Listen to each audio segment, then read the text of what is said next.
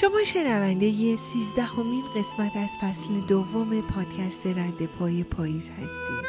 امروز 25 ماه می سال 2021 مصادف با چهار خرداد ماه سال 1400 پریسیما هستم و مثل همیشه با یه موضوع جدید در خدمتتونم. موضوعی که مدتها ذهنم رو درگیر درکش کرده بود. ناخواسته و نادونسته بحث گرد بودن گردو و گردو نبودن گرد اولین بحث فلسفی بود که تو زندگی باهاش آشنا شدم. و بعد از درکش همیشه ازش به راحتی استفاده کردم. یادم میاد بچه که بودم خیلی از مار میترسیدم و حتی بعضی وقتا توی حیاتمون که شلنگ آب افتاده بود تنهایی توی حیات نمی‌رفتم. و مادرم که از ترسم آگاه بود می‌گفت آخه ترسو. درسته هر ماری درازه اما هر درازی که مار نیست. بعدها وقتی معلم دینیمون سر کلاس داشت قضیه ی هر گردویی گرد است و اما هر گردی گردو نیست رو برامون توضیح می‌داد یادم به شلنگ آب و مار و دراز افتاد. و متوجه شدم کلی از این مفاهیم دوروبرمون میچرخن. فقط باید بشناسیمشون ببینیمشون و بهشون توجه کنیم. از قدیم گفتم فلسفه برنامه ایه که متعهد شده که کمکمون کنه که عاقلانه تر و با تأسف و پشیمونی کمتر زندگی کنیم. با درک عمیق و نگاه فلسفی و چرایی به دنیای اطرافمون باعث میشه که از اتفاقات ناخوشایند کمتر رنج ببریم. آگاهمون می‌کنه که چطوری وقتی در محاصره دردها و غمها هستیم شاد زندگی کنیم به این نگاه در فلسفه پارادوکس میگن. پارادوکس به هر گزاره یا نتیجه گفته میشه که با گزاره های قبلی گفته شده در همون نظریه تناقض داشته باشه. البته جای دیگه پارادوکس رو به حرف کلمه یا عملی تعبیر می‌کنن که با پندار همگانی تناقض داشته باشه. پارادوکس یک کلمه یونانی ترکیب شده از پارا به معنای تناقض و دوکسا به معنای عقیده و رأیه. مثلا جیب پر از خالی زندگی شاد در محاصره با غم فریادی در سکوت درک عمیق شب وقتی خورشید اون وسط های آسمون رخنمایی می‌کنه. به نظرم یکی از انواع مشهود پارادوکس در ادبیات ما تنز تلخه. وقتی که با دردناکترین رویدادهای زندگی شوخی می‌کنیم جوک می‌سازیم و از ته دل به اونچه که باید براش زار زار گریه کنیم قهقهه می‌زنیم. پارادوکس های زیبایی در ادبیات فارسی وجود داره. جایی سعدی به شیوایی میگه هرگز وجود حاضر و غایب شنیده ای؟ من در میان جمع و دلم جای دیگر است. و از همون جا بود که یکی از بینش های بسیار مهم در بنیانگذاران فلسفه غرب شکل گرفت که باید با دقت به همه چی نگاه کنیم. باید تمام اون چیزایی رو که می‌بینیم رو بهشون فکر کنیم و زیر سوال ببریم. این باعث میشه که بینش عمیقتری نسبت به دنیای اطرافمون داشته باشیم تا بتونیم پارادوکس های بیشتری رو در اطراف خودمون پیدا کنیم. کلا برای درک پارادوکس ها اول باید چهارچوب فکری کهنه رو بشکنیم و مسائل رو از دیدگاه های مختلفی ببینیم. بعدش حتی اگه قادر به حلشون هم نیستیم بهشون فکر کنیم و در آخر نسبت به پارادوکس های اطرافمون هوشیار باشیم. مفاهیم فلسفی از اون مفاهیمی هستن که در ابتدا درکشون خیلی مشکله. ولی وقتی که تو ذهنت باهاشون بازی می‌کنی ذهن یه جور مسئله رو برات حل می‌کنه که خودت هم نمی‌دونی که کی شد که به این راحتی درکش کردی. پس نباید ازشون بهراسیم باید بری تو دلش و باید عمیقا بهش توجه کنی و هی بهش فکر کنی تا ذهن برات همه چی رو کم کم روشن کنه. کلا بحث پارادوکس رو در فلسفه و فیزیک و ارتباط بین فلسفه، ریاضی و فیزیک رو خیلی دوست دارم. حالا با چند تا مثال می‌خوام با ذهنتون بازی کنم و به چالشتون بکشم. فرض کنید می‌خواید از خونه تا محل کارتون که ده کیلومتره پیاده برید. اول نصف راه رو میرید بعد نصف مسافت باقی مونده رو یعنی نصف نصف مسیر رو بعد نصف مسافت سوم رو بعد نصف مسافت چهارم رو. همینطور تا بینهایت اگه با دید ریاضی بهش نگاه کنیم شما هیچ وقت به سر کار نمی‌رسید. این نصف نصف نصف نصف نصفا تا ابدیت ادامه پیدا می‌کنه. اما در واقع شما سر وقت مقرر به محل کارتون می‌رسید. جالبه نه؟ این پارادوکس رو به یه فیلسوف یونانی به نام زنو نسبت دادن و بهش پارادوکس زنو میگن. یه پارادوکس کلاسیک دیگه از یونان باستان داریم به نام کشتی تسئوس. توی این پارادوکس میگه که فرض کنید که همه قطعات و قسمت های چوبی یک کشتی رو برای تعمیر با چوب های دیگه عوض می‌کنیم. به نظر شما کشتی که باقی میمونه همون کشتی قبلیه یا یه کشتی جدید به وجود اومده یه جای دیگه در پارادوکس میگن که این امکان وجود داره که سازنده ای وزنه ای بسازه که خودش نتونه بلندش کنه. مثال می‌زنن میگن که خدا به عنوان قادر مطلق که شیطان رو به وجود آورد الان شیطان داره به آزادی زندگی می‌کنه و به مردم آزاری مشغوله. خدا هم از پسش بر نمیاد. این هم یه پارادوکس مذهبی. در هندسه پارادوکس شیپور گابریل میگه شیپوری وجود داره که طولش و مساحتش نامحدوده اما حجمش محدوده این در واقعیت به این معناست که این شیپور می‌تونه حجم به خصوصی از رنگ رو در خودش نگه داره و با استفاده از این مقدار خاص از رنگ باید بتونیم مساحتی بی نهایت رو رنگ کنیم. این با واقعیت و بدیهیات عقلی ما جور در نمیاد. برتراد راسل پارادوکسی رو عنوان می‌کنه به نام پارادوکس کلمات خودنامتجانس. راسل میگه بعضی از کلمات خودنامتجانس هستن. مثلا کلمه فعل خودش فعل نیست اما کلمه اسم خودش اسمه یا کلمه طولانی خودش طولانی نیست اما کلمه کوتاه خودش کوتاهه. وقتی کلمه ای نتونه خودش رو توصیف کنه چطوری می‌تونه کلمات دیگر رو توصیف کنه؟ آخرین پارادوکسی که می‌خوام براتون در موردش صحبت کنم پارادوکس زیبایی در مورد کره زمین. میگن که اگه هیچ چیز منحصر به فردی درباره کره زمین وجود نداشته باشه پس باید توی کهکشان ما تمدنهای بیگانه زیادی وجود داشته باشه. گرچه تا به حال هیچ نشانه ای از زندگی توی این جهان پیدا نکردیم. برخی از افراد سکوت این جهان رو به چشم یک پارادوکس می‌بینن. حالا چطوری؟ یکی از فرضیات پایه‌ای در ستاره شناسی اینه که زمین سیاره بسیار معمول در منظومه شمسی بسیار معمول در یک کهکشان بسیار معمول و از دیدگاه کیهانی کره خاکی ما هیچ چیز منحصر به فردی نداره. ماهواره کپلر ناسا شواهدی پیدا کرده که نشون میده نزدیک به 11 میلیارد سیاره شبیه به زمین توی کهکشان ما وجود داره.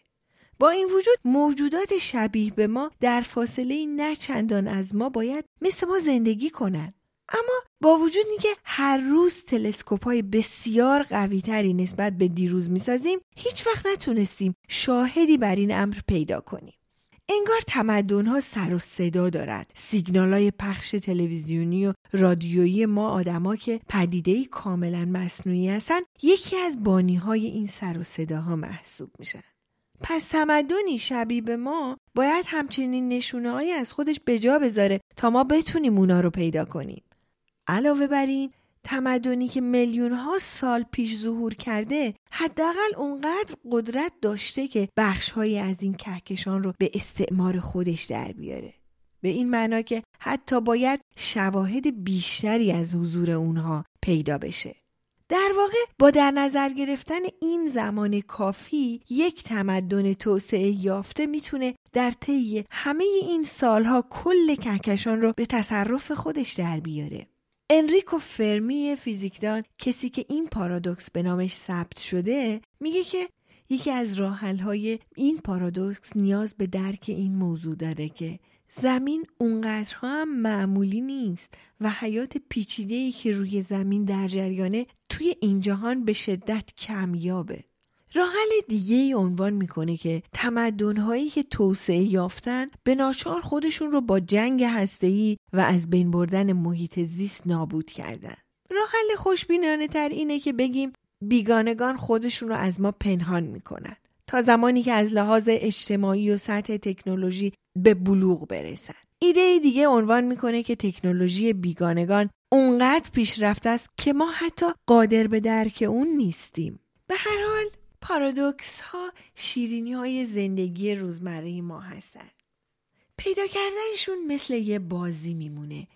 بازی یا تست هوش. برای فرار کردن از مشکلات و درگیری های روزمره بازی با پارادوکس ها می‌تونه جایگزین خوبی باشه که هم سرگرم کننده است و هم باعث تغییر در بینش ما میشه. راستیاتش درک داستان پارادوکس برام از ادبیات شروع شد. اونجایی که مهدی اخوان سالس با زیبایی میگه که از توهی سرشار جویبار لحظه ها جاری است. یا جایی دیگه میگه چون سبوی تشنه کندر خواب بیند آب و در آب بیند سنگ. و در جای دیگه دوستان و دشمنان را می‌شناسم. من زندگی را دوست میدارم مرگ را دشمن. اما وقتی بیشتر کنجکاوی کردم و دنبالش رفتم به مفهوم دیگه ای در فلسفه رسیدم که به نظرم خیلی جذابتر اومد. داستان فیزیک کوانتوم از دید فلسفه. در دنیای ما بدیهیات عقلی میگن که یه توپ نمی‌تونه هم توی دروازه باشه هم خارج دروازه. نمی‌تونه هم به سمت چپ قل بخوره هم به سمت راست. اینا بدیهیات عقلی توی دنیای ماست. توی دنیای کوانتوم عقل به درد نمی‌خوره. در کوانتوم یک ذره می‌تونه در آن واحد با سرعتهای متفاوت چرخشهای متضاد داشته باشه و همزمان توی مکانهای متفاوت وجود داشته باشه. کوانتوم یه دنیای جادوییه. اما دنیای کوانتوم که یه دنیای دیگه نیست همین دنیای خودمونه. مرزی بین دنیای ما و دنیای کوانتوم وجود نداره. وقتی ما از فیزیک کوانتوم استفاده می کنیم چطور می‌تونیم بگیم دنیای کوانتوم دنیای دیگه ایه؟ به طور استعاره آره می‌تونیم بگیم چون قوانین متفاوت هستند ولی در حقیقت فیزیک کوانتوم جزء دنیای ماست. در فیزیک کوانتوم هر ذره اسپین داره. این اسپین یه چیزی شبیه چرخش چپگرد و چرخش راستگرده. یا به عبارت دیگه اسپین بالا و پایین. که دو حالت متضاد ویژگی های ذرات کوانتومه. دانشمندان میگن یک ذره تا زمانی که روش اندازهگیری روشون صورت نگرفته همزمان هم اسپین بالا هستند و هم اسپین پایین. به این حالت برهمنهی یا superposition گفته میشه. و اگه ما سعی کنیم اطلاعاتی از اون ذره کسب کنیم همون لحظه تلاش ما باعث میشه که اون ذره به طور تصادفی یکی از حالتهای اسپین بالا یا پایین رو به خودش بگیره. البته اسپین بالا و پایین بودن ذرات تصادفی نیست و علت داره و علتش هم تلاش ما برای اندازهگیری اون ذره برای کسب اطلاعات بیشتره. اما اینکه ذره در لحظه اندازهگیری ما کدوم حالت رو داره اسپین بالا یا اسپین پایین تصادفیه. انتخاب این دو حالت در طبیعت به طور تصادفی محض انجام میشه و بدون علت یا بالاست یا پایین. در دنیای اطرافمون ما نه تصادف محض داریم و نه در همنهی متضاد داریم و نه اتفاق غیر معقول اما در کوانتوم همه اینا وجود داره. پروفسور اروین شرودینگر فیزیکدان اتریشی قرن بیستم و از پدران فیزیک کوانتوم با طرح یک جعبه که توش یک گربه گذاشته بود قصد داشت که شرایط یک پدیده کوانتومی رو به عنوان یک پدیده اطراف خودمون پیاده کنه. و پارادوکس و تضاد رو بین این حقیقت دنیا و عقل به شکلی واضح مطرح کنه. شرودینگر یه جعبه تصور کرد که توی اون یه شیشه سم جاسازی شده باشه و یه چکش بالای سر اون شیشه. در این حال یک گربه توی این جعبه حضور داشته باشه. اگه اون چکش بیفته شیشه سم شکسته میشه و گربه میمیره. توی جعبه شرودینگر یه ماده رادیواکتیو هم جاسازی میشه و یه سنسور پرتوزایی هم می‌ذاریم. تا به محض تشخیص واپاشی و پرتوزایی ماده رادیواکتیو چکش به حرکت در بیاد و شیشه سم توسط چکش شکسته بشه. به هر حال اگه چکش بیفته گربه میمیره و اگه نیفته زنده میمونه. وضعیت چکش به یک ویژگی کوانتومی وابسته میشه و همینجور وابسته کردن یه جور کسب اطلاع از ذره کوانتومیه و باعث میشه ذره به حالت برهمنهی کوانتومی نمونه و به یکی از دو حالت بالا و پایین در بیاد. از اینجا به بعد آزمایش شرودینگر تخیلی میشه. یعنی برای اینکه ذره در حالت برهمنهی باشه باید فرض کنیم هیچ گونه اطلاعاتی از این جعبه نمی‌تونه خارج شه. نه صدا نه حرکت نه بو. هیچ گونه تغییری در جعبه برای ما قابل رویت نیست. تا بتونیم برهمنهی رو تصور کنیم. در نظر بگیریم که یه ذره در حال برهمنهی باشه. یعنی اینکه گربه همزمان هم زنده است و هم مرده.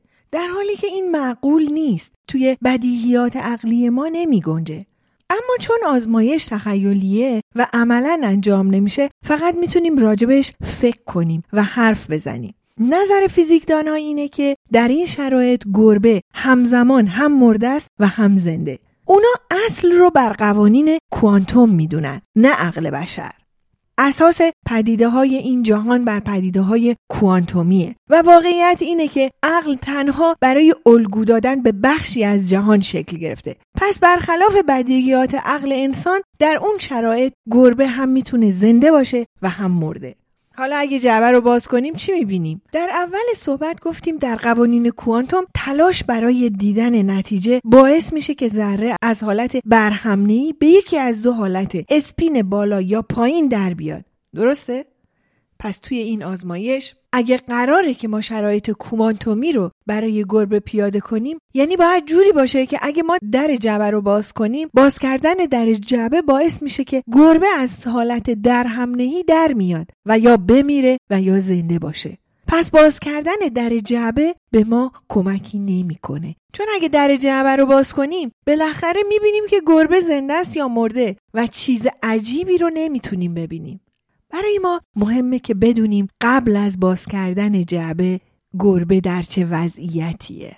یعنی در واقع وضعیت کوانتومی گربه رو ببینیم نه وضعیت واقعی گربه که بعد از باز کردن در جعبه ایجاد میشه. در حالی که به هیچ وجه اطلاعی از درون جعبه نداشته باشیم. در این شرایط فیزیکدانا میگن در اون شرایط گربه هم مرده است و هم زنده. البته فلاسفه اسلامی که اصل رو بر بدیهیات عقلی می‌ذارن و بدیهیات عقلی رو یقین می‌دونن در واقع معتقدن فیزیکدان ها عقلشون نمی‌رسه. چون گربه یا زنده است یا مرده و جمع نقیز این محال محاله. و همینطور برای همه پدیده های غیر معقول کوانتومی فیلسوفای اسلامی در عقل فیزیکدانان تردید می‌کنن نه در اعتبار بدیهیات عقلی. انجام آزمایش گربه شرودینگر ممکن نیست اما در درستی پدیده های کوانتومی تردیدی وجود نداره و پدیده های کوانتوم اساس دنیای ما هستند. حتی اگر مطابق عقل نباشند و در تصورات ما نگنجند. همیشه به ما گفتن درک مفاهیم فلسفی سخته. کار ما نیست. فقط عوالم و فیلسوف ها باید بهش بپردازن. اما اینا همه دروغاییه که می‌خوان عوام و خواست رو از هم جدا کنن و به ما بقبولونن که ما جز عوام هستیم و, و خواست از ما بهترونن. در حالی که اصلا اینطوری نیست. بازی با مفاهیم فلسفی یکی از شیرین ترین سرگرمی هاست که حتی توی دور همی ها هم میشه باهاشون بازی کرد و لذت برد. همدیگر رو بهتر فهمید و با هم بیشتر کنار اومد. زندگی مملو از مفاهیم فلسفیه. هر دم و بازدم شب و روز خواب و بیداری. درهای بسته و باز گوش شنوا و چشم بینا گل و گلدون و هرچه هرچه که در اطراف ماست و خود اطراف هم مفاهیم فلسفی هستند. چیز سهمناک و دست نیافتنی نیست. وقتی عمیقتر به مفاهیم زندگی و اونچه که روزمره برامون رخ میده نگاه کنیم بیندیشیم و نگاهی چرایی نسبت به پدیده ها داشته باشیم با لذت بیشتری می‌تونیم از زندگی پرمشقت انتقام بگیریم. برای جشن گرفتن و شادی کردن منتظر یه اتفاق بی همتا و غیر منتظر و بزرگ نباشیم. یاد بگیریم از بحانه های کوچک خوشبختی لذت ببریم. و مهم اینه که بدونیم زندگی این نیست که منتظر باشی طوفان بگذره. زندگی اینه که یاد بگیری چطوری زیر بارون برقصی.